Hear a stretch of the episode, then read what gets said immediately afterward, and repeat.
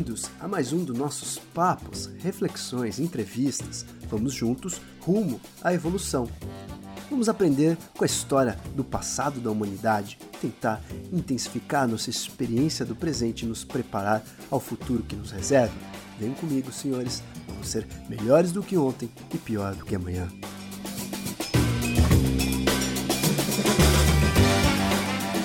Bem-vindos a mais um dos nossos papos de domingo. Hoje a gente tem uma convidada especial maravilhosa. Fiquei muito contente da Flavinha ter aceitado esse convite e a gente vai fazer uma breve reflexão para todos vocês. Flavinha, brigadíssimo aí por ter aceitado esse convite. É uma honra tê-la aqui no Papo de Domingo e vamos para nossa reflexão. Para a gente começar, eu queria entender da Flavinha como funciona no dia a dia dela, qual é a porcentagem dos pacientes que procuram uma terapia com a Flavinha que focam no relacionamento. Então, assim, quantos dos seus pacientes buscam um ajuste no relacionamento quando eles pensam em fazer uma terapia?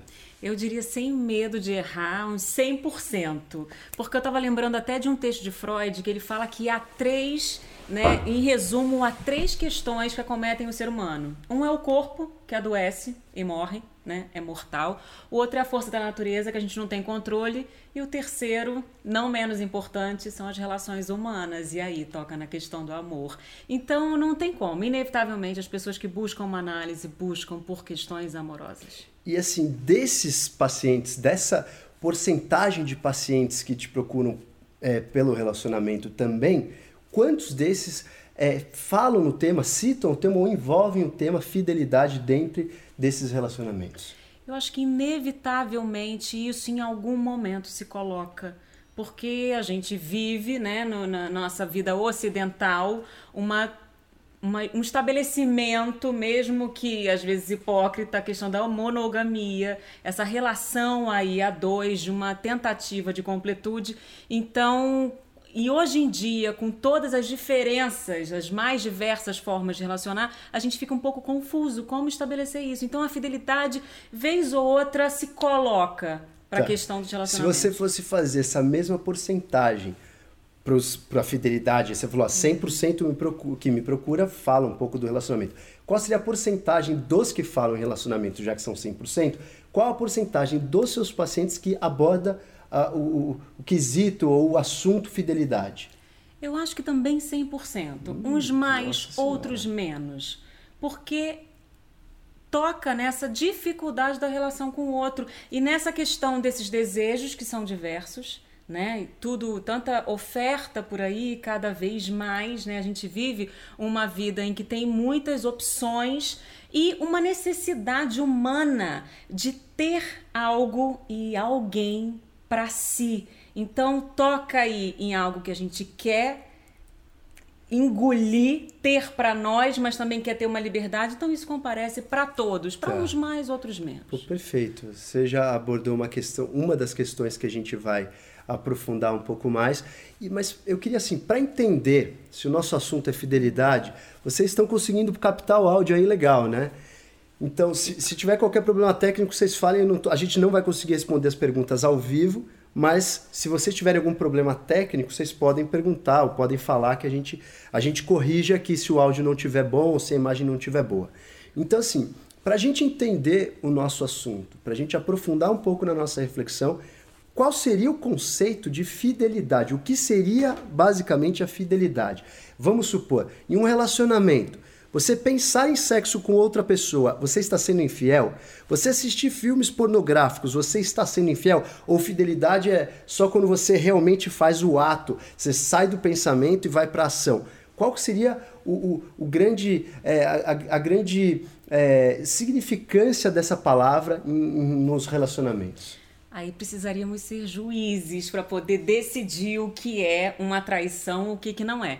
Eu acho que essa questão de desejar outros Nesse sentido, somos todos infiéis, porque o desejo ele é amplo. Não tem como você desejar um único objeto. A gente fala do outro em psicanálise como objeto. A gente não tem como desejar um único objeto. A gente está o tempo inteiro atento ao nosso redor. Isso é do humano. Então, nesse sentido, todos somos infiéis. Mas será que isso é, se coloca como uma infidelidade numa relação? Não sei, acho que não, né?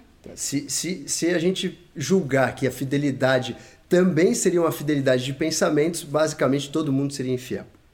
Então é mais ou menos isso. Sim, mas aí a gente precisa perguntar: fiel a quê e a quem? Aí, se a gente imaginar que em um mundo quântico, né, antes de algo virar uma matéria, né, antes de algo se materializar, existe uma onda, uma vibração antes de existir uma matéria, o pensamento ele seria talvez os primórdios da ação. Antes de existir Sim. uma ação, existe uma vibração. O Freud fala, o pensamento é um ensaio da ação. Olha, Flavinha chegou onde eu queria. Se o pensamento é o ensaio da ação, segundo Freud, maravilhosa essa frase, é basicamente se a gente pensa que em um pensamento todo mundo é infiel, então no, no, no embrião ou no bebê da ação todos somos infiéis. Nesse sentido, sim. Triste saber, hein, senhores? Triste saber. Triste saber que não vamos poder jogar pedra em ninguém, exato, né? Exato, exato. Então todos somos infiéis porque todos temos pensamentos que são os bebês aí que originam os embriões das ações. Então, esse é um ponto muito interessante. Eu me lembro que o Yogananda falava, tem uma passagem de Yogananda que ele fala o seguinte, que você consegue consumir sua energia sexual simplesmente por pensar em sexo. Ou seja, o fato dos seus pensamentos estarem com uma pessoa alheia, provavelmente você consome sua energia com aquela pessoa alheia. Se o pensamento gasta caloria, você também desejar outra pessoa, você estaria gastando parte da sua energia, que a energia é uma só, você só transforma ela, você estaria gastando parte de, desse cofre energético para uma outra pessoa. Isso, assim, a grosso modo, seria uma forma de traição, desde, dependendo, obviamente, do acordo que você tenha com aquela pessoa, né? Com certeza, mas também é importante a gente pensar que ninguém tem uma outra pessoa, a gente tem a companhia da outra pessoa. Se a gente for controlar tudo isso, a outra pessoa, ela é mortificada. Sim. Ela não existe. Então, nesse ponto, a gente problematiza. Tá. Por que, que isso é uma infidelidade? Sim. Pensar em outras pessoas, pensar em outras situações amorosas. Se as pessoas podem ter ali. Tá, mas aí, e se a gente for para outra linha, então, então por que a pessoa também não pode fazer algo? Já que ninguém é de ninguém, por essa sua teoria, porque então fisicamente não poderia e no pensamento poderia? Essa é a grande hum. questão. Poder pode. A questão é o que, que você banca, né? Quais são as consequências desse ato, né? Se aquilo é possível naquela relação, isso não se configura numa infidelidade. Tá. Se aquilo não é acordado, alguma coisa comparece como problemática. Tá. Então, poder entre o que pode e o que não pode é algo do acordo daqueles dois, né? Tá. É, essa, essa é uma boa pergunta, sim.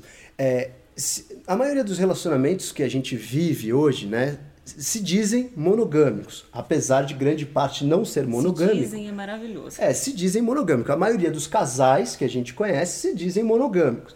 E a gente sabe que a maioria desses não são estritamente monogâmicos. Mas a gente vive aí uma influência cultural. É, acho que a partir aí do, do, quando o homem dominou a agricultura, civilizações, nós fomos criando formas de, de entender essa cultura. A gente tem ainda no mundo é, algumas culturas que são bastante machistas, patriarcais. Então a gente tem um padrão de relacionamento monogâmico e onde a gente julga a traição principalmente feminina. Hoje em dia isso está tá, tá se equilibrando mais, mas até quando, até onde é, é, é, essa decisão moral é uma decisão individual desse casal, porque você falou assim, ah, depende do que daqui aquele casal, é, de como aquele casal estabelece essas relações. Mas isso seria uma decisão individual desse casal ou isso seria uma decisão cultural onde esse casal veste a camisa dessa cultura? Vocês entenderam, senhores? A, a minha pergunta é o seguinte: se você está numa cultura, inserido numa cultura, será que o seu relacionamento ele é feito para que você é ou é feito em relação a essa cultura que você vive? Então, da onde vem é, é essas regras morais que se colocam? O complicado é justamente dar conta dessa equação, porque existe o público e o privado, né? E a questão, assim, o ser humano ele paga um tributo por ter a mente ligada ao corpo. E ele tem um corpo que tem uma exigência de descarga. Isso é inquestionável. O corpo exige uma descarga a todo momento. Você falou algo aí da ordem de, de perder aí uma energia com o pensamento. O pensar Sim. também é uma descarga, por isso que te faz questionar se aquilo seria uma traição ou não, mesmo que não física. Então, essa exigência do corpo Somos animais racionais, somos animais, mas somos racionais. A gente paga um tributo por ter esses dois ligados. O que, que diferencia o animal racional, nós humanos, para os animais irracionais? É que a gente não só pode e deve fazer escolhas, Sim. e com isso algumas renúncias, como se responsabilizar por aquilo. Então, entre o que é para o casal no privado e o que é no público, essa é a equação mais complicada. Porque o ser humano tem a individualidade dele, ele vai se constituindo, né, na melhor das hipóteses, para uma autonomia, mas não tem como se separar totalmente do outro. Que seja isso, que seja a civilização, que seja a sociedade. Sim. Essa equação é a medida de cada um. Tem que ter um equilíbrio. Não adianta também a pessoa falar, ah, eu acredito nesse tipo de relação e viver numa cultura totalmente diferente que ele vai sofrer, é isso? Vai sofrer. Vai sofrer. Vai sofrer alguma interferência, algum julgamento aí, inevitavelmente. Tá.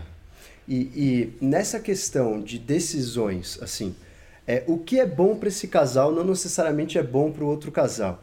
É, a cultura tenta fazer de uma forma generalizada que os relacionamentos sejam pelo menos organizados de uma forma é, equilibrada. Em to todos os relacionamentos, basicamente, partem, partem da mes do mesmo princípio, né? Você vai, casa, independente da sua religião, você promete aí que você vai ser fiel até que a morte nos separe. E esse é, é o, o embasamento que a gente tem. Agora, você acredita que isso foi uma coisa imposta pela cultura e pela humanidade? Ou você acredita que pela evolução do ser humano a gente chegou nesse padrão de relacionamento? Vou simplificar minha pergunta. Flavinha do ponto lacaniano, ela acredita que o ser humano é monogâmico ou poligâmico? Eu acho que ele tem toda a possibilidade de ser poligâmico. A questão é que a cultura vem numa tentativa de organizar um risco de uma selvageria. Tá. Né? A cultura, a civilização vem tentar fazer com que a gente não seja selvagem. selvagem. Então, essa questão cultural de uma monogamia é uma é uma tentativa de organização, é uma moral. Tá. Só que a moral, ela tem medidas diferentes para cada um. Entendi. Então, é, uma curiosidade que a Flavinha levantou aqui, ela falou que provavelmente a questão é, da, da, monogamia foi mais ou menos uma ordem que se criou. É uma tentativa, uma tentativa de, uma ordem, de uma ordem para que nós vivêssemos em uma sociedade um pouco mais controlada. Mas quando a gente analisa os macacos bonobos, eles são poligâmicos e eles são das tribos mais é, menos agressivas e, e, muitos conflitos eles inclusive resolvem com o sexo, com orgias entre os bonobos e etc. Então é curioso como a gente analisa é, às vezes, essa questão sexual até como uma questão é, potencialmente violenta. Né? Dizem que é, grandes é, guerras são realizadas ou por espaço, ou por dinheiro, ou por mulher. Né? Uhum. Então a mulher, é, em, a disputa aí pelo poder de atração também estimula aí. A mulher é o diabo no meio da humanidade. Olha, pensei que só, só eu pensasse isso. Sabe que eu estava num congresso semana passada e uma psicanalista estava conversando comigo, ela falou assim, eu tenho certeza que se o diabo viesse à Terra seria em formato de mulher. De mulher. Eu falei, concordo totalmente. Mas eu também acho que os anjos também, então eu acho que a mulher tem as duas faces, ela é o diabo e ela é o anjo. Mas gostei muito da sua colocação. Então, eu acho que é, nesse ponto é, é uma questão interessante a gente definir o que é cultura e o que é biologia. Será que a gente vive uma forma de relacionamento hoje que vai contra a nossa evolução? Então, se a ideia da Flavinha for uma, uma questão é, verídica, concreta, ela acredita que existiu a necessidade de um relacionamento monogâmico para a gente tentar buscar uma ordem. Se isso é uma verdade, então existe um certo sofrimento ou uma certa restrição. Toda vez que há restrições, existe um sofrimento, uma forma de adaptação. Flavinha, você acredita que tem pessoas que têm maior facilidade e outras que têm maior dificuldade de se adequar a essa regra, o porquê que algumas pessoas conseguem ser muito monogâmicos e outras pessoas não conseguem, mesmo amando, mesmo jurando a lealdade, depois a gente vai falar da lealdade e fidelidade, mas por que que algumas pessoas, mesmo amando, querendo bem do próximo, não conseguem ser monogâmicas? Do pra eu penso que A monogamia, o problema da monogamia é que não há, né, aquela metade da laranja, o outro, não há aquele ideal adequado, a alma gêmea para dar conta, né? Não há nada nem ninguém que dê conta dos nossos desejos. Isso já coloca um problema para estabelecer a monogamia. Agora, se alguns conseguem mais ou menos estabelecer esse tipo de relação, sem dúvida. Agora, o que faz cada um fazer isso vai ser da história de cada um. Alguém que tenha uma melhor possibilidade de lidar com a renúncia, uma melhor possibilidade de, de, de se ligar a alguém de uma forma mais Bom, mas aí eu vou chegar no ponto de uma forma mais fiel, mas eu acho que com todo cuidado dessa palavra Sim. nesse momento, né? Sim. né? De uma questão de, de, de fidelidade ali no, nesse, nesse micro aí, que seria simplesmente ter um ao outro e não ter mais ninguém. Mas é uma questão humana. Porque quando você falou dos, dos macacos, né? Me, me veio uma questão assim: mas será que eles têm culpa?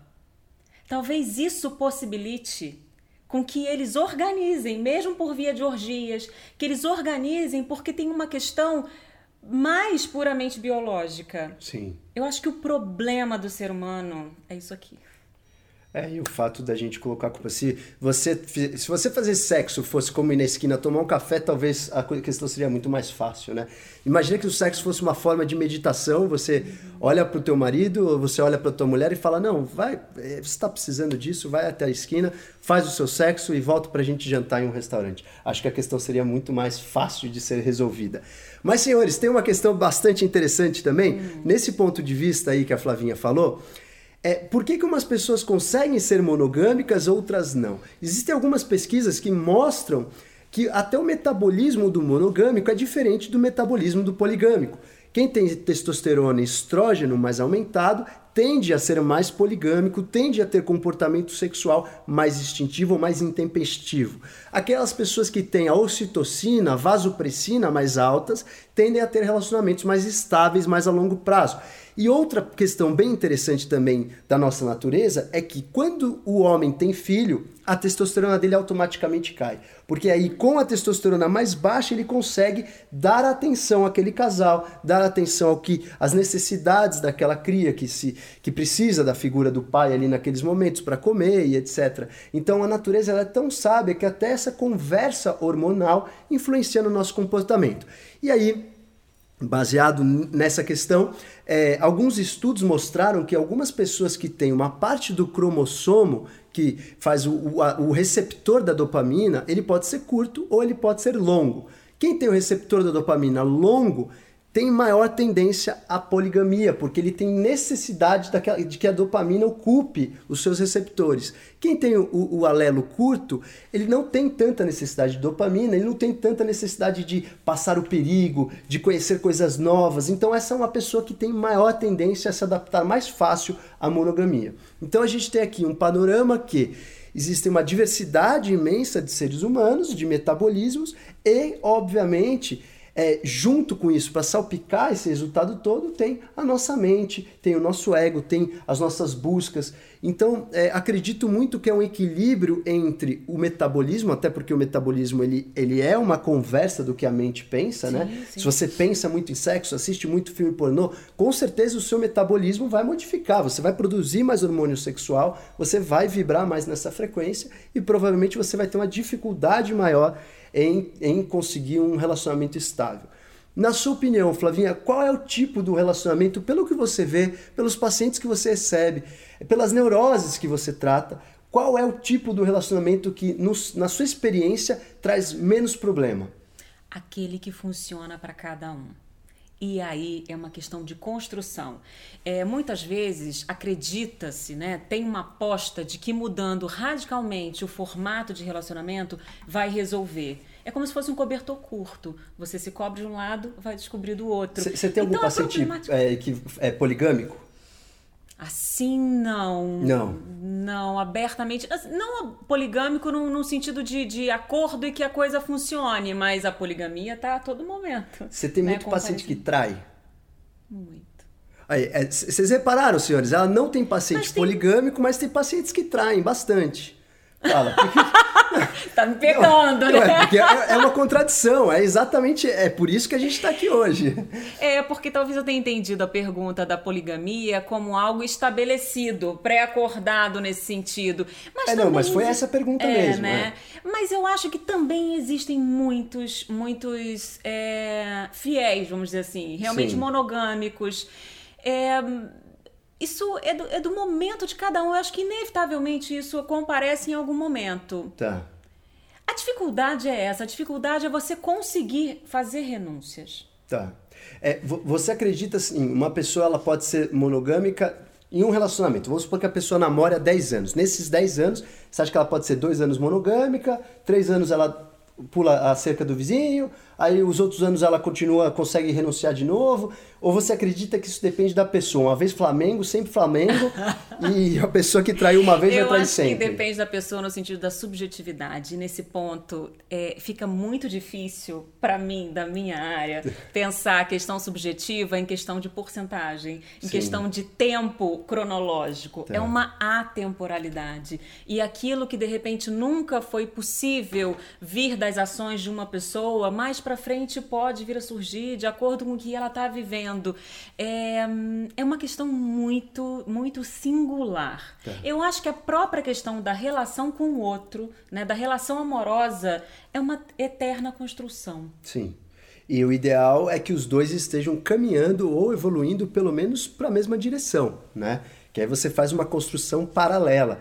O duro é quando você tem um casal aí onde a, a menina acabou de entrar na faculdade e o cara tá fazendo já a tese do doutorado. E aí a gente sabe que existem casais que vão dar certo assim, mas existe muita é, necessidade de uma construção paralela, porque a, o contexto da vida faz com que cada um caminhe de uma certa forma e aceite ou não a renúncia de uma forma um pouco mais é, intensa. É, um mínimo de encontro de caminhos é necessário. Ver. Sim. Né? Agora, vocês repararam uma coisa, senhores? Ela falou numa questão é, da renúncia. Ela usou essa palavra renúncia algumas vezes aqui. Então, se ela fala em renúncia, significa que quando você põe o bambolê dourado no seu dedo, você tem que renunciar de alguma coisa que provavelmente é a, a sua necessidade de, de ser um reprodutor, de reproduzir. Então, você renuncia essa sua biologia para que você dê um voto aí de honestidade, de fidelidade a uma outra pessoa. Mas o mais curioso é que o Freud dizia que a nossa energia, grande parte, me corrija se eu estiver errado, grande parte da nossa energia vem da energia sexual. A energia sexual é um motor propulsor nuclear que nos permite ter vontade do dia a dia, vontade de vencer, vontade de acordar e ser alguém na vida. A energia sexual faz isso com a gente. Agora, se ela falou em renúncia, o como renunciar de uma coisa e continuar com outra. Qual que é o segredo de você continuar com essa energia sexual alta, produzindo, tendo vontade de crescer, ser uma pessoa é, que tem uma missão na vida, acordar cedo e todo dia fazer alguma coisa da sua vida, ao mesmo tempo que você tem que renunciar ao outro lado, que é o que bota lenha na fogueira, que é o que dá o estalo dessa energia sexual, que são as conquistas, são os amores novos. Como proceder nessa dicotomia, nessa contradição? Como proceder? Essa é a grande questão humana. Eu acho que eu vou lá fazer análise. Esse é o altíssimo preço que a gente paga por ser humano. Você falou alguma coisa aí da questão de renunciar e essa, essa de ser um grande reprodutor, me fez pensar o quanto, se a gente for pensar na questão biológica, pegando esse ponto, o homem, ele pode engravidar quantas mulheres ele quiser no mesmo momento. Ah, já tô vendo a as mulher... mensagens feministas aí. Segurem. E a mulher, não, uma questão biológica. Sim, e olha sim, que sim. eu raramente falo disso, né? Eu falo mais da subjetividade. E a mulher, com uma questão biológica, ela precisa de pelo menos nove meses para engravidar. Então, Perfeito. Então, assim, pegando até o que você estava falando dos genes, né? Uma tendência. Então, nesse sentido, o homem teria uma tendência poligâmica e a mulher uma tendência monogâmica. Tendência tem interferência, Sim. né? Tendência tem importância, Sim. porém isso não é determinação. Tá. Isso não é estar fadado a isso. Sim. Por isso que aí eu volto à subjetividade. Por isso que em psicanálise, quando a gente fala de masculino e feminino, uhum. a gente não está falando da diferença genital da diferença sim. sexual orgânica. Sim, sim, a gente está falando de posicionamentos. Boa, boa. Mas hoje tem mulher que é muito mais homem do que alguns homens. Sim, né? e não é só hoje, às vezes numa relação, mesmo numa relação heterossexual, tá? Muitas vezes a mulher se posiciona no, no- no lugar masculino e o homem no lugar feminino. E nas relações homossexuais, por exemplo, sempre tem isso. Um tá na posição feminina e outro tá na posição masculina. Mesmo Tá. que não seja necessariamente caricato, um homem mais é, é, feminino, não é necessariamente disso que se Sim, trata. sim. É de um posicionamento. Tá. E, e, ah, pegando esse seu gancho, vo- você acha que assim, uma traição masculina tem a mesma gravidade de uma traição feminina? Aí depende do parceiro, o que, que ele vai julgar. Tá. Não sei. A gravidade, a medida disso é no acordo de cada casal. Tá. Mas você acha que o homem trai pela mesma necessidade que a mulher? Eu acho que ninguém trai pela mesma necessidade do que outra pessoa. Você acha que cada um é sempre tem. algo muito próprio. Tá. Pode ter um- um- uma coisa um pouquinho generalizada, como a ponta do iceberg, mas o, o que está embaixo é uma questão muito própria de cada um. Mas assim, é, eu, eu percebo em muitos casais que eu conheço que o homem ele não necessariamente tem um envolvimento e ele consegue fazer uma traição dita física, né? E a maioria das mulheres que eu conheço, óbvio que tem mulheres e mulheres, não generalizando, mas a maioria das mulheres que eu conheço exigem um certo, uma, um- uma certa, um certo relacionamento emocional envolvido. Então, é, é aquele famoso jargão que a mulher trai quando ela não se sente emocionalmente completa, quando ela não tem carinho, quando ela não tem atenção.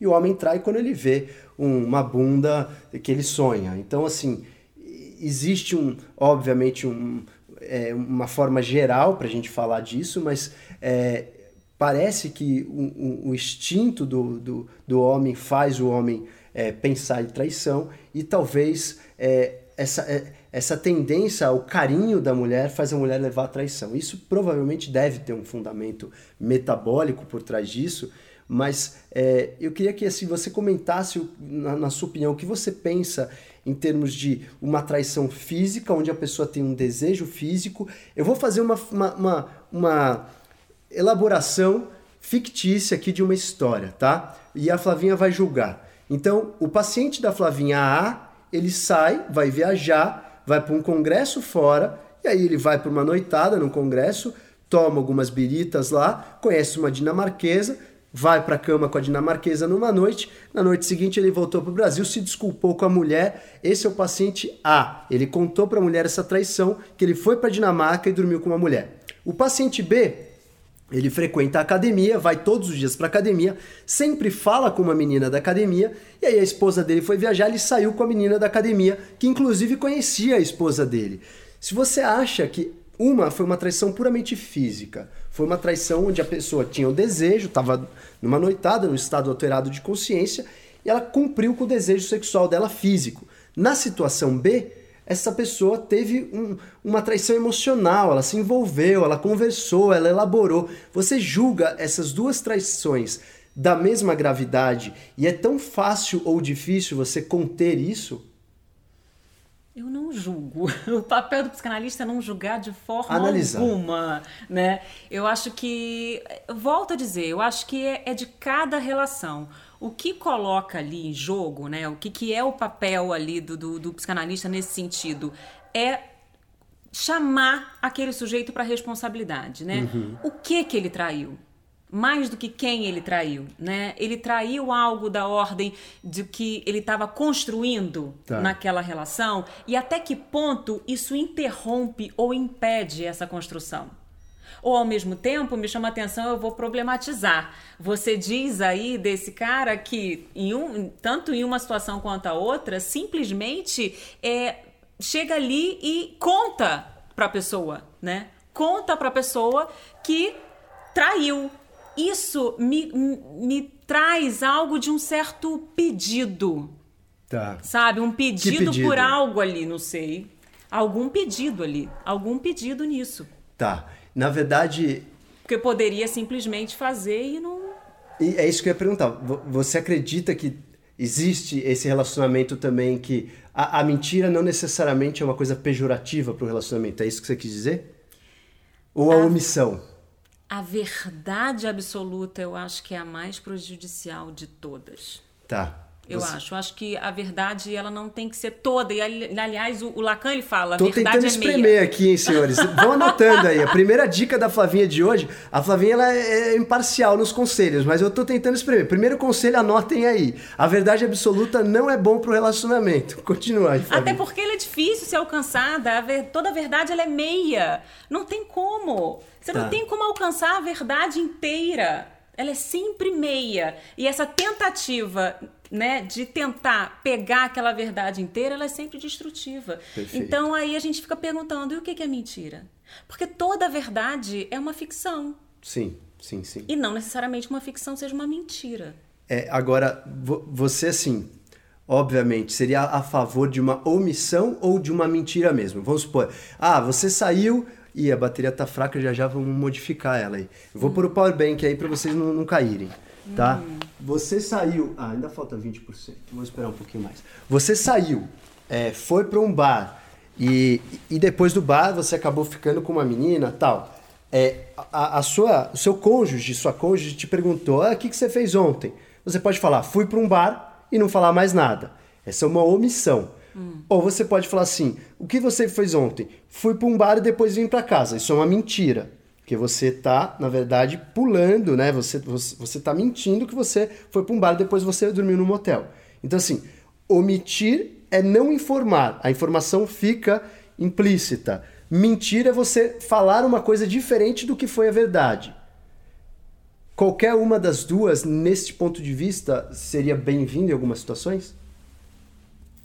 Tem que ser no caso a caso. Não tem como, não tem como. Essa, na verdade, essa é uma tentativa humana. Tentar tá. catalogar as coisas para dizer o que, que é julgado bom, o que, que é ruim, né? O que, que é bom, o que, que é mal, o que, que é certo, o que, que é errado. O certo e o errado é muito relativo. A verdade e a mentira é muito relativa. Tá. A própria questão do benefício ou do malefício da omissão é relativa. A questão é, será que naquele relacionamento, tal como você coloca as duas situações, né? O contar, por mais problemático que venha acontecer, pode funcionar mais para aquele relacionamento? Ou pode funcionar melhor o não contar? Quando eu problematizo que quando foi contado, né, alguma convocação foi feita ali. Sim. E aí é que vai ter que se haver qual é, é, é qual a sua responsabilidade, o que, que você quer com aquilo. Se você conta, alguma quebra você quer cometer ali. Tá.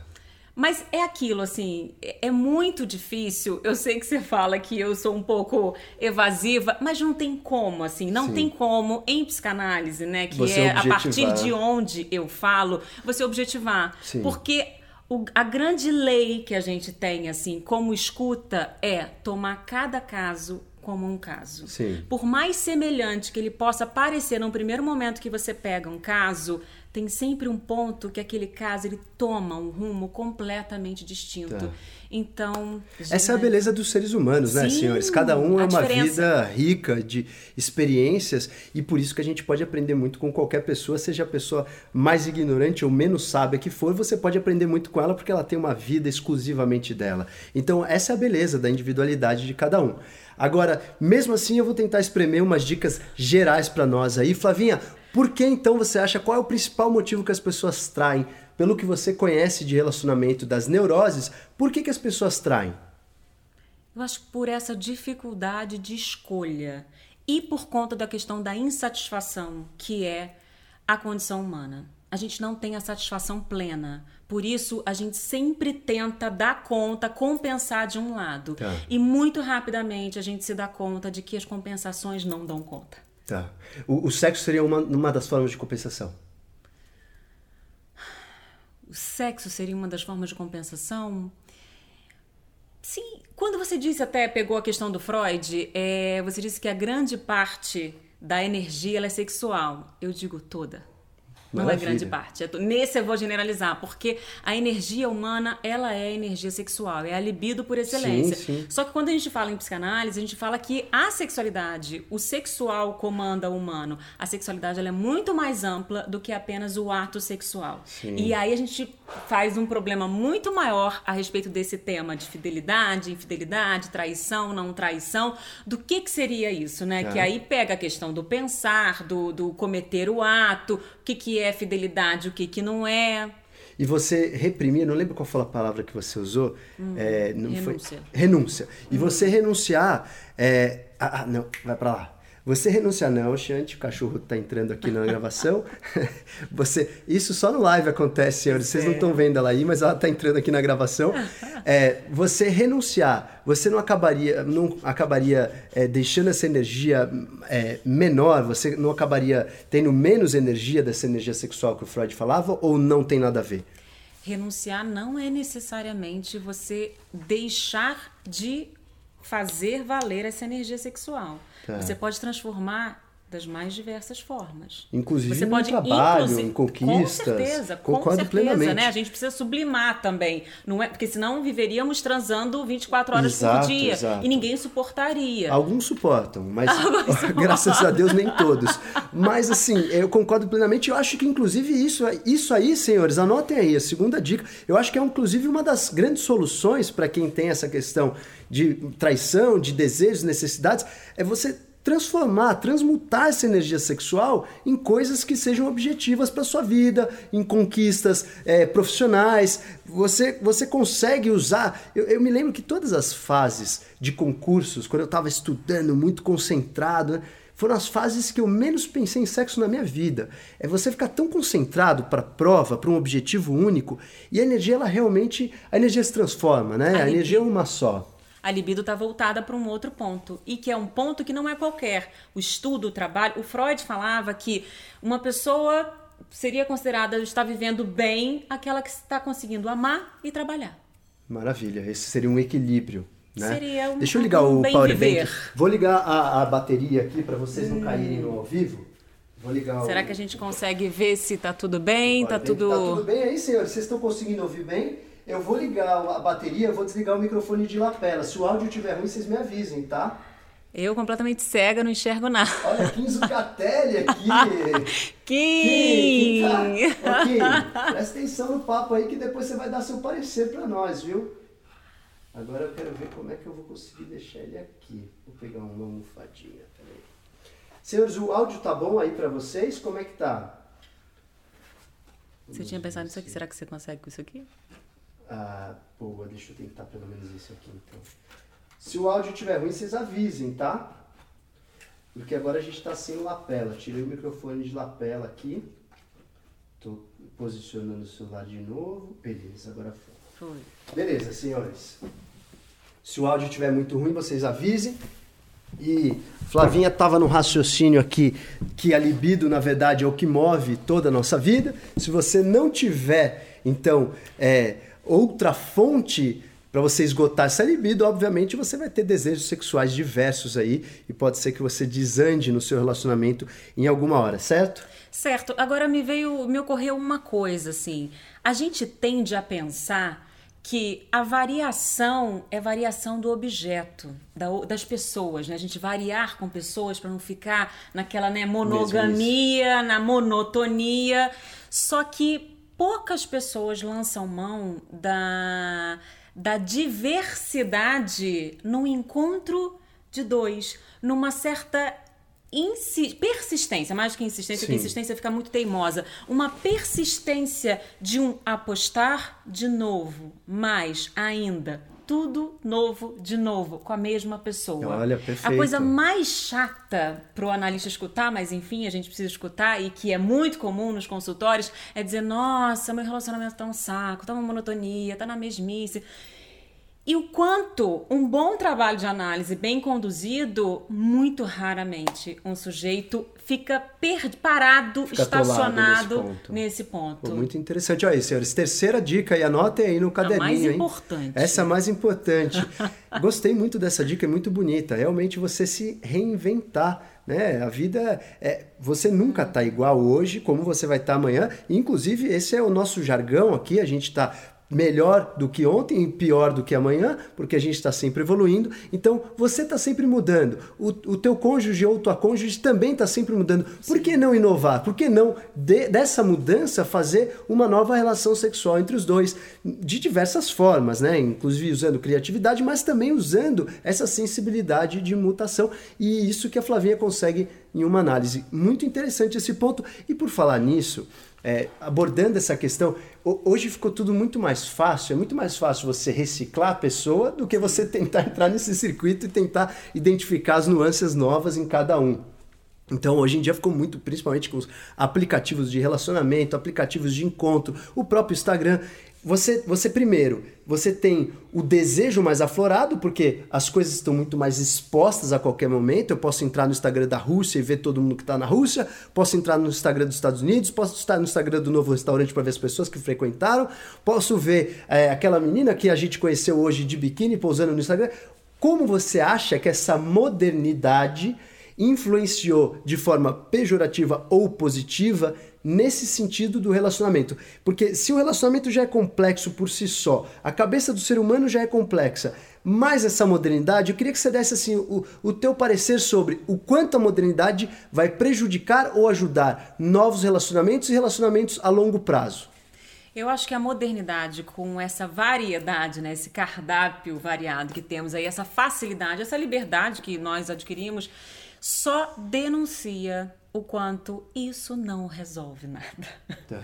né? Na verdade, só transforma um pouco a problemática, assim, dá uma outra roupagem para essa problemática, mas não resolve. Né? Uma liberdade maior, um, um, uma, uma quantidade maior, uma, uma, uma coisa mais acessível, não resolve a problemática do encontro com o outro. Sim. Né? Traz novas questões mas não resolvem. Assim como também estabelecer algo muito restrito não resolve. Mas para o novo relacionamento, você acha que ajuda? Ajuda as pessoas a conhecerem outras?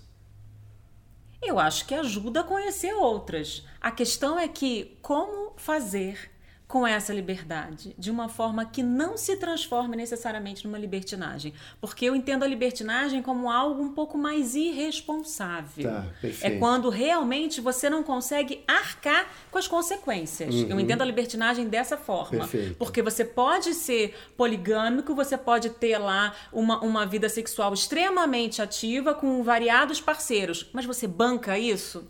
Ótimo. Tá. A pessoa que porventura esteja com você, se você tiver alguém um pouco mais fixo, topa isso, então funciona para você. E você acha que a tendência, então, com as redes são os relacionamentos serem mais curtos e terem mais relacionamentos? Ou você acha que isso não vai implicar na durabilidade dos relacionamentos? Não, implica. Isso inevitavelmente implica. O que é aquilo? Não está fadado a nunca mais ter relacionamentos que durem. Sim. Tá? Sim. Talvez mude, né? Uma certa. É, fica mais difícil fazer durar uma relação, porque a oferta é muito grande. Sim. E nós somos hoje em dia, e nós lidamos com coisas hoje em dia altamente descartáveis. Perfeito. A grande Perfeito. questão é como vamos estreitar laços numa época em que tudo é descartável. Sim, perfeito. Uhum. E, inclusive, a gente vê até na definição. É, eu, eu não estou vendo os comentários de vocês aí, tá? mas é, se o áudio estiver ruim, vocês avisem porque a gente desligou o lapela. Não estou conseguindo enxergar o comentário de vocês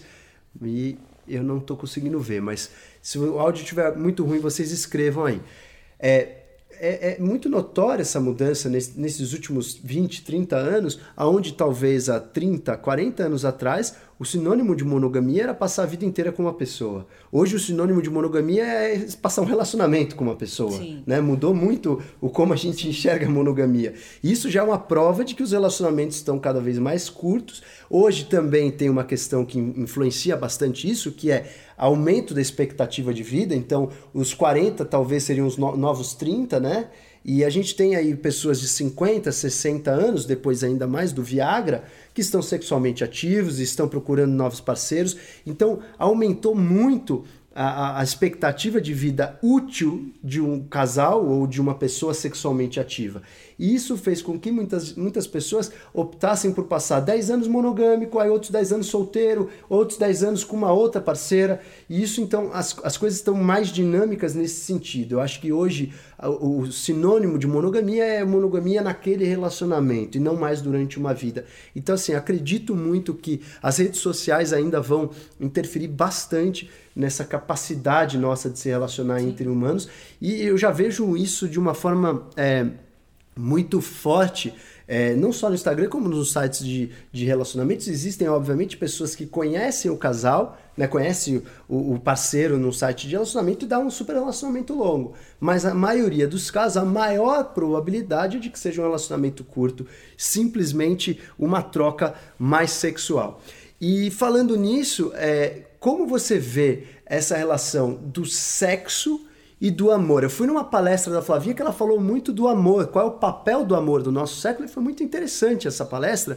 Inclusive, é, que você falou a questão realmente de reinventar o amor e etc. É, agora, você, quando você compara isso tudo que você falou nessa palestra em relação ao amor com sexo, você acha que esses conceitos eles têm uma intersecção? Você acha que eles têm uma união? Ou você acha que eles são totalmente independentes? O difícil é tentar fazer com que eles se conversem. Porque ali onde a gente ama, a gente não deseja. E ali onde a gente deseja, a gente normalmente não ama. Olha, ó, peraí, peraí, peraí. Para, pega o caderno aí, repete isso aí, Flavinha. Foi, foi bonito, sério? É, repete, ali onde muito. a gente ama, normalmente a gente não deseja. Onde você ama, você não deseja. E onde a gente deseja, a gente Isso é um normalmente fato não ama. muito interessante. Então, o complicado, por isso que é tão delicado a questão do. Já é, eu acho que é uma ousadia enorme do humano tentar se relacionar. Tá. Estabelecer uma relação a dois. Porque como fazer isso valer? Minimamente isso se encontrar. É difícil, Sim. é uma aposta, é uma empreitada, é Tá. um trabalho árduo. Mas e se separasse o amor do sexo? Tipo, ó, você ama aquela pessoa, você tá com aquela pessoa, vamos supor, um relacionamento de mais de 15 anos. Vocês estão juntos, viraram amigos, não fazem mais sexo e os dois permitem que existam relações extraconjugais puramente sexuais. Mas aí viram amigos, né? Não Viram dá pra, amigo. pra que, que vai continuar casado se não tem Então, sexo? então, na verdade, eles não são independentes. O, o amor e sexo, na sua cabeça, eles são interdependentes. Eles têm uma relação, você não consegue separar. Você consegue separar o amor do sexo? Na verdade, eles são, de certa forma, separados. O difícil é você juntar. Mas você acabou de falar não, que não dá pra é. ter um relacionamento com os dois separados. Pois é, não, olha só, a questão é a seguinte: se você prevalecer demais o amor a ponto de perder toda todo o interesse sexual, não tem sentido você tentar construir aquilo ali, daquele encontro de dois, um casal. Tá. Essa é a grande empreitada. O relacionamento amoroso é o grande problema da humanidade. Sim, sim. Todas essas questões que você está me colocando é, na verdade, a grande questão humana. Sim. Como fazer acontecer um encontro interessante com o outro, onde tudo isso possa ser de tal forma Unido. interessante para que a gente não precise olhar ao redor, mas que também, se fosse possível isso, de não olhar ao redor, seríamos completamente aprisionados um ao outro, não conseguiríamos nem trabalhar. Você Sim, entende? sim, perfeito. Então a gente precisa de uma brecha, a gente precisa de uma janela ali e de Tá. uma certa dúvida. A gente precisa lidar um pouco com essa com essa impossibilidade Tá, da coisa encaixar. Perfeito. Então, é, bom, a gente não consegue separar os dois, né? Você não consegue ter um relacionamento só de amor e um relacionamento só com sexo ou um relacionamento onde amor com uma pessoa e sexo com outras. Isso seria uma, uma questão que seria bastante complexa. Então, é, a- a- o ideal seria talvez um equilíbrio entre os dois. Se você ama muito, você não deseja nada. Se você deseja muito, talvez você ama, ame pouco. É, o equilíbrio talvez seria a solução entre amor e sexo. Você, você amar uma pessoa, mas também desejar ela de uma forma que, enquanto você deseja, você esquece a pessoa que você ama. É mais ou menos isso? É um manejo delicado disso aí. É um pouco é, é- é provocar um pouco mais no âmbito do amor e também provocar um pouco mais no âmbito sexual. É Perfeito.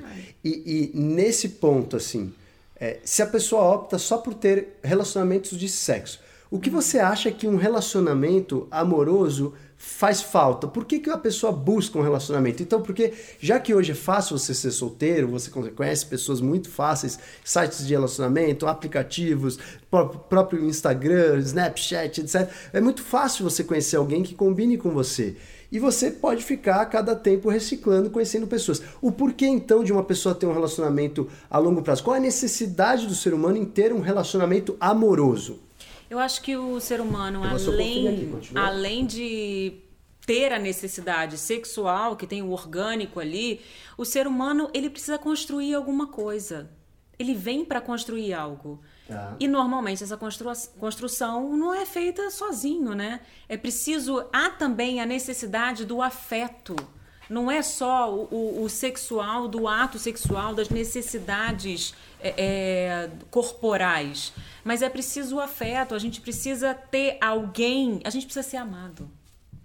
Essa é uma necessidade do ser é. humano. É, essa é uma necessidade do ser humano, porque a gente vem ao mundo investido não só nessa questão do desejo, né, que é contornado aquele corpo e vai sexualizando aquele corpo, mas ele também ele vem e vinga, ele vem ao mundo e ele vinga na vida uma vez que ele é amado. Então é mais fácil você renunciar do sexo do que renunciar do amor. Ai, dou pra você essas perguntas. vamos espremendo, hein, senhores? Vamos espremendo. Anota aí. Entre amor e sexo, é mais fácil você renunciar. Porque você disse em renúncia aqui. Falou em então, casamento, aqui... renúncia. Você vai renunciar do sexo, pelo que eu entendi. Né? Ah, não, mas você vai fazer sexo com seu parceiro. Até a página 7. Eu não sei se casamento é necessariamente renunciar ao não, sexo. Não, não. Você não vai renunciar completamente. Mas hum. O sexo, geralmente, no primeiro ano do relacionamento, os primeiros meses, onde há uma, uma certa é, intenção de descobrimento, etc., com certeza é bastante diferente. Tem casais que mantêm o nível sexual muito próximos ao início do relacionamento? Tem. São raros, mas mesmo assim esses casais também assumem que não é igual como era no começo. Tudo bem, não é igual, mas você ganha milhares de outras coisas. Ok.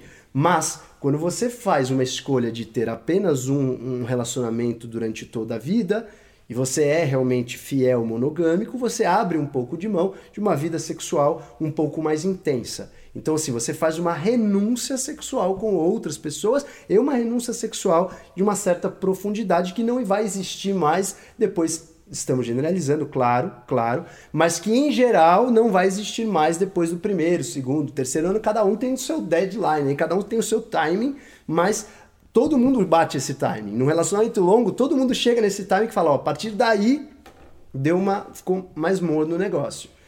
Eu acho que você renuncia a uma vida sexual mais sortida. Mas a intensidade não muda nada.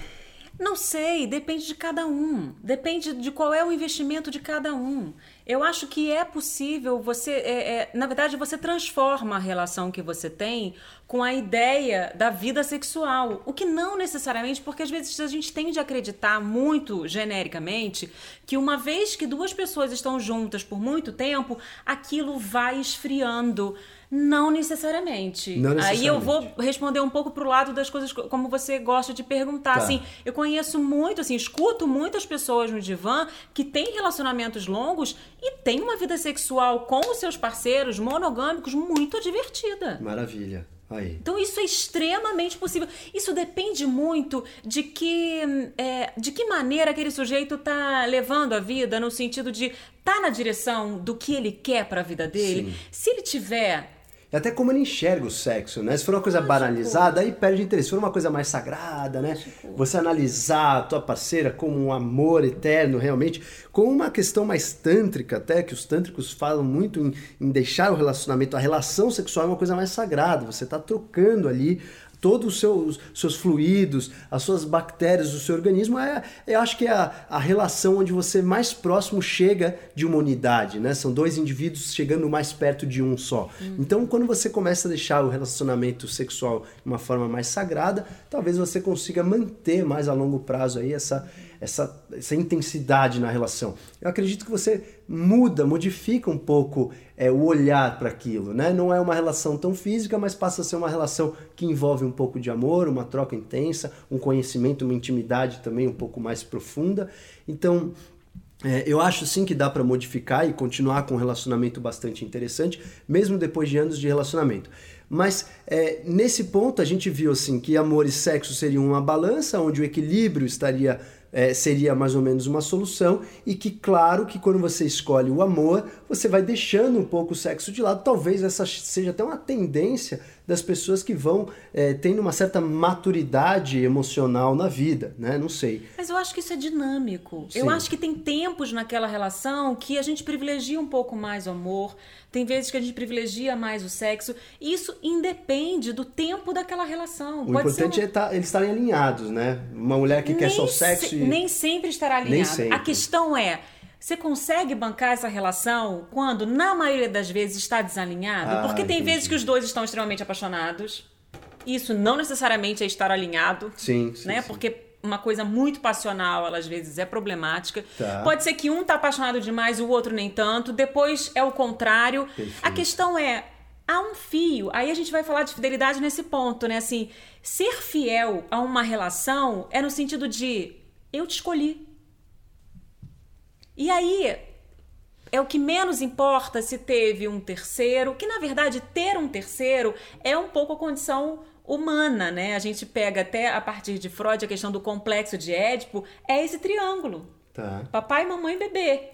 Hum, né? entendi. Então sempre tem um terceiro ali que tem. E na verdade, o ser humano, para desejar um outro, é preciso que ele perceba que aquele outro é desejável. Então já precisa de um outro.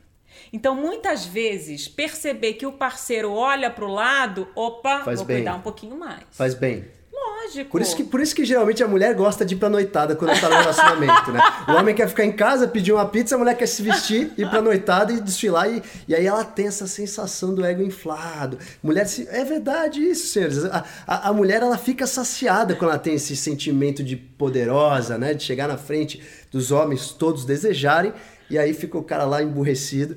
E aí a gente realmente tem uma alimentação do ego feminino, e isso faz bem, isso faz parte, né? Isso faz até o relacionamento ficar um pouco mais é, caloroso, né? O relacionamento continua vivo. Você acha que é possível hoje, neste contexto, alguém viver bem sozinho? Abrir mão, eu não quero, é, chega... Ah, inclusive, se a gente está falando de fidelidade, uma pessoa que já foi traída ela fica pensando: será que eu posso confiar de novo nessa pessoa? Será que eu posso desculpar e confiar? Será que eu posso confiar em alguém de novo? Porque bate aquela questão que todo mundo vai ser igual àquilo que ela viveu. E aí, eu posso confiar em alguém? Eu posso confiar naquela pessoa de novo? Eu posso dar um voto de confiança? Que é o que eu falei, uma vez Flamengo, sempre Flamengo. Por que uma pessoa que trai uma vez não vai trair a segunda? Então, assim, é possível hoje viver bem sozinho? Primeira pergunta. Segunda pergunta, você acha que é possível que uma traição seja desculpada? É possível que uma pessoa que traiu uma vez não traia mais? Eu acho que é possível viver bem sozinho. Se aquela pessoa banca isso, volto a dizer. Eu acho que uma pergunta importante que eu vou inserir aí, que eu acho que é o que a modernidade traz, é: é possível viver bem acompanhado? Que é isso que você está Perfeito, colocando aí em perfeito. todas as questões, né? Assim, né? Até onde vai um relacionamento, até onde vinga o relacionamento, até onde dura atualmente, né? Perfeito. E a questão de é possível uma pessoa que uma vez trai não trair? Gente, nós não somos engessados na melhor das hipóteses, né? Eu acho que quando se estabelece algo de uma escolha ali, de um comprometimento com aquilo que você escolheu, não quer dizer que você não vai ter desejos, não, não quer dizer que você não vai ter correr um certo risco, né? Chegar Sim. um pouco perto do precipício. Mas Você acredita que tem pessoas que não se controlam? Que amam e nunca vão conseguir se controlar? Acredito, acredito. E- São então- pessoas que não, não, não conseguem renunciar a, a uma necessidade física, mas são pessoas que, na verdade, eu diria que têm muito poucos é, elementos simbólicos, eu diria assim, de, de conseguir colocar é, história na vida, sabe? Como traduz aí? Não- não fica entendi. um pouco, um pouco. hum, São pessoas que normalmente, porque eu trabalho com a questão do discurso, né? Eu escuto o sujeito contando a sua história. Tá. Normalmente, essas pessoas que não conseguem se controlar, quando você pede para essas pessoas contarem algo da vida delas, contarem uma história, elas não conseguem construir uma história. Tá. Elas não conseguem fazer construções, é isso. É, é uma é- a renúncia pulsional, a renúncia da necessidade sexual, ela fica, ela fica difícil de ser conseguida porque ela vai no, no, no imediato. É como se a pessoa vivesse o, o momento de agora. É, a satisfação Tá. imediata, não consegue construir algo para cima. Ou seja, Hum, pessoa que não entendi. consegue lidar com a falta, não consegue um certo planejamento, um certo adiamento, uma certa construção. Sim. E normalmente essas pessoas é, é, hum, raramente constroem alguma coisa na vida. Sim. Assim. E, e, inclusive tem muitas pessoas que passaram por traumas que são assim, acabam é, pela questão da própria vida entrando nesse nesse nesse é, caminho de renúncia de tudo e viver no momento de agora. E aí, se essa pessoa, você tá num relacionamento frente a essa pessoa e você sofre uma traição, não adianta você insistir porque você vai ser sempre traído, é isso? Esquece que essa pessoa é, já tem aí o mindset, ela já tem o metabolismo, ela tem alterações que ela sempre vai caminhar no sentido é, da traição, não vai conseguir se adaptar a uma monogamia. Isso provavelmente é um fato, né? Tem pessoas que vão entrar nesse, nessa, nessa questão aí da, da dificuldade em se adaptar a uma monogamia. Tem pessoas que seriam o meio termo. Depende como é colocado o contexto, ela pode se comportar como monogâmica ou poligâmica. E tem pessoas que sempre serão monogâmicas. Eu acho que se tivesse alguma divisão didática, eu dividiria dessa forma. Pessoas aí uns 20%, talvez não tudo isso, uns 15 a 20% que sempre serão poligâmicos porque tem esse mindset. Aí metade das pessoas aí, eu diria até uns uns 70% seriam pessoas que dependem do contexto, podem ser mono ou poli, e o restante seriam estritamente monogâmicas sempre. Então, dessa forma, a gente sabe que o seu meio ambiente, a forma com que você cultiva o teu relacionamento, também influencia muito na, nas suas decisões de trair ou não trair. Sem dúvida. E mais, é, você estava falando, né? Se você se relaciona com alguém que sempre traiu, que trai, que costuma trair, então sempre vai trair, é só você saber que você vai ser traída. Eu acho que a gente tem que se responsabilizar também por quem a gente escolhe né? No sentido de o que, que você quer de uma relação amorosa. Se você escolhe, e muitas vezes, né, existe também aqueles casos que são assim, nossa, eu quero uma relação duradoura, que funcione, que construa uma família, mas eu só escolho caras errados. Eu só escolho os caras que me traem. Sim. E aí que coloca a diferença assim, pois é, você sonha com algo ideal. Você quer um amor construído ali, mas o seu desejo aponta para onde? Pro cara que hum.